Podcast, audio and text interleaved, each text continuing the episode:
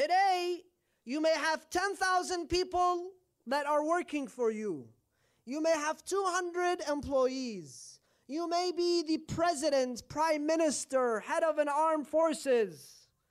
But in the day of judgment, you will come by yourself, without your mom, without your dad, without your brother, without your cousin, without your tribe. You will come alone. How do you come alone? You come alone with your amal, the amal that you have performed. If it is good amal, good deeds, you are in front of Allah, facing the day of judgment with that specific amal that you carry. And if it's bad deeds, it also translates what you have done in the dunya. So Allah says in that day, don't be looking for other people for support. Because on that day, وَلَقَدْ جِئْتُمُونَا فُرَادًا, you will come by yourself, without any help, without any assistance.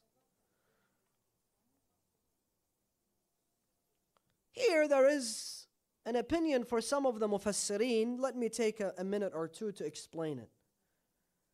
They say this ayah particularly speaks of the notion of al-ma'ad al-rawhani, not the ma'ad which is jismani. What do I mean? That we will return to Allah with our souls, not our bodies. Because why should this body return? It's the soul that drove this body to do whatever it did, whether it was good, whether it was bad. And this body is absolutely useless because the punishment will fall on the soul, and the enjoyment will also fall on the soul. So why is it that the body would be dragged? And the ayah says, وَلَقَدْ جِئْتُمُونَا فُرَادًا, means you are in two parts. One is your body, one is your soul. Combined together makes two. But here you've come as one. And they give this example. They say, look, if you have a knife and you go stab someone with a knife,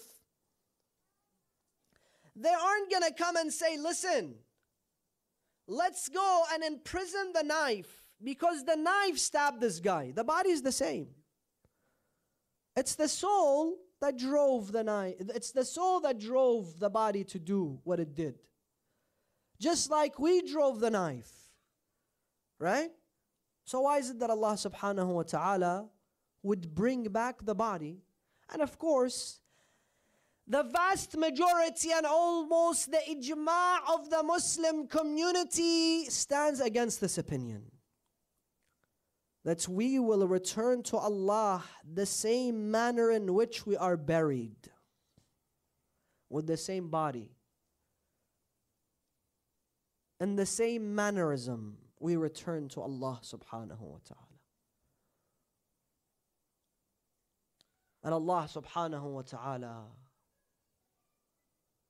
in the day of judgment says, يَوْمَ تَشْهَدُ عَلَيْهِمْ أَلْسِنَتُهُمْ وَأَيْدِيهِمْ وَأَرْجُلُهُمْ. On a day where the tongue will be a witness. If the body is not there, how is the tongue going to be a witness? The hand will be a witness. Your feet will be a witness on the things that we have done. وَلَقَدْ جِئْتُمُونَا فُرَادًا. Then Allah says, كَمَا خَلَقْنَاكُمْ أَوَّلَ مَرَّةً. Like the day that you came to life.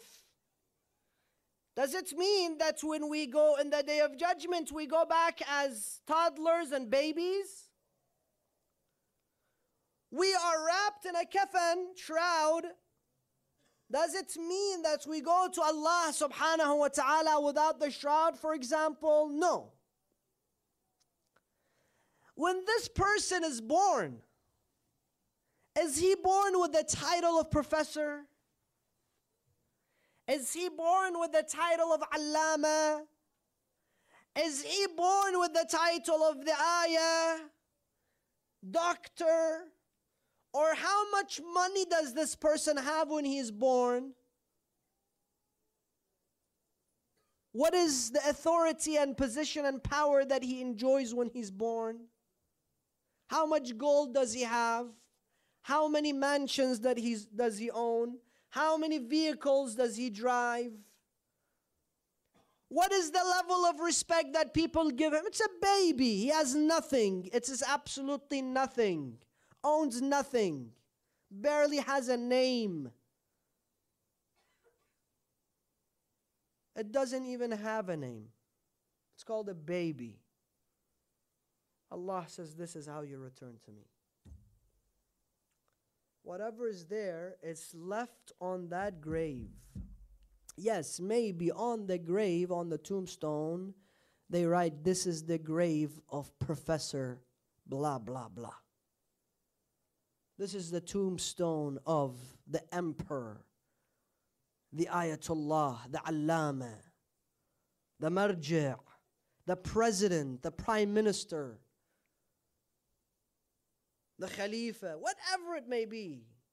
But it stays on the grave, stays on earth.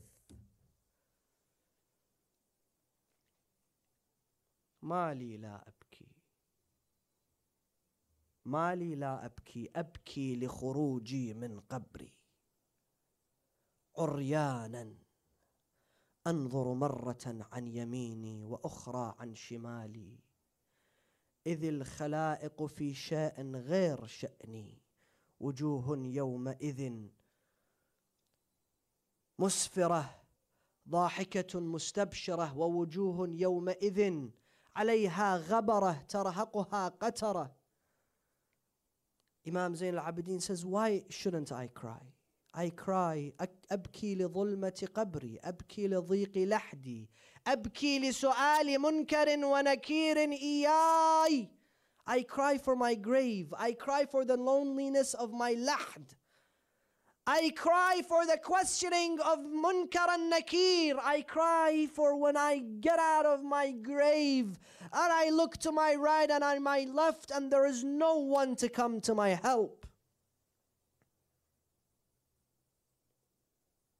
كما خلقناكم أول مرة. You'll return. Just like the day that you were born, then Allah says, وَتَرَكْتُمْ مَا خَوَّلْتُمْ وَرَاءَ ظُهُورِكُمْ. And you leave what you have been authorized with. What does Allah mean? You leave the cars, the homes, the property, the bank accounts, the furniture. You leave it all, the wife, the children. Allah doesn't say you owned it. Listen to this. Allah says you were authorized to use it. Look at the beauty of the Quran. وَتَرَكْتُمْ مَا خَوَّلْنَاكُمْ. Who authorized you? Allah subhanahu wa ta'ala. Allah is the one that gave you the authority to use it. But you never owned it. Because Allah subhanahu wa ta'ala is Malik al-Mulk. He is the owner.